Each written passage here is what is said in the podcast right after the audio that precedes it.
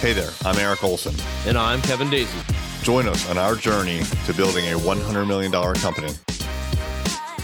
Hey, everybody, it's Eric J. Olson. We recently hired a sales manager, Glenn, and now Glenn and Kevin are doing the bulk of the day to day selling. I'm still involved, but they take all of the prospective meetings with clients and whatnot. And it's really actually freed me up. And so once I started to recognize that I had a little bit of free time, I figured out that I could be best utilized by helping to market Array Digital. So it's interesting because we're a marketing firm, we're a, a digital marketing agency, and we don't have anyone that is primarily focusing on the marketing for us. Now, we do it, of course, but it's really at the same level, if you will, as what we provide clients. And sometimes, honestly, we are a second or third tier priority when it comes to clients. We have to make sure that clients are taken care of first. And so that means that Array Digital sometimes, usually, doesn't get as much love from the staff as they should. So, what I want to do is focus on Array Digital. And one of the objectives is to increase the SEO value of our website. Now, what that means is when someone types into Google a term that is applicable to us, I want us to come up in the rankings, and then I want that person to click on us.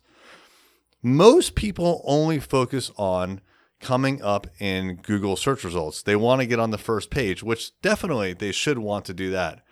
But a lot of people don't focus on the second thing, which is you want people to click on that link. What we've noticed is sometimes, actually, a lot of times, to be honest, when we come up on the first page for one of our links, people don't click. There's a lot of reasons why people may not click. They may click on someone else. They may click on someone that's higher, or sometimes even someone that's lower in the rankings. But for some reason, they're not clicking. And this is one of the areas that I'm focusing in on very heavily. Now, what controls why someone would click on it? Certainly, you have to be on page one. If you're on page two, three, four, 10, no one's going to see you. So that's step one. Step two, you're on page one. You have to entice them to click.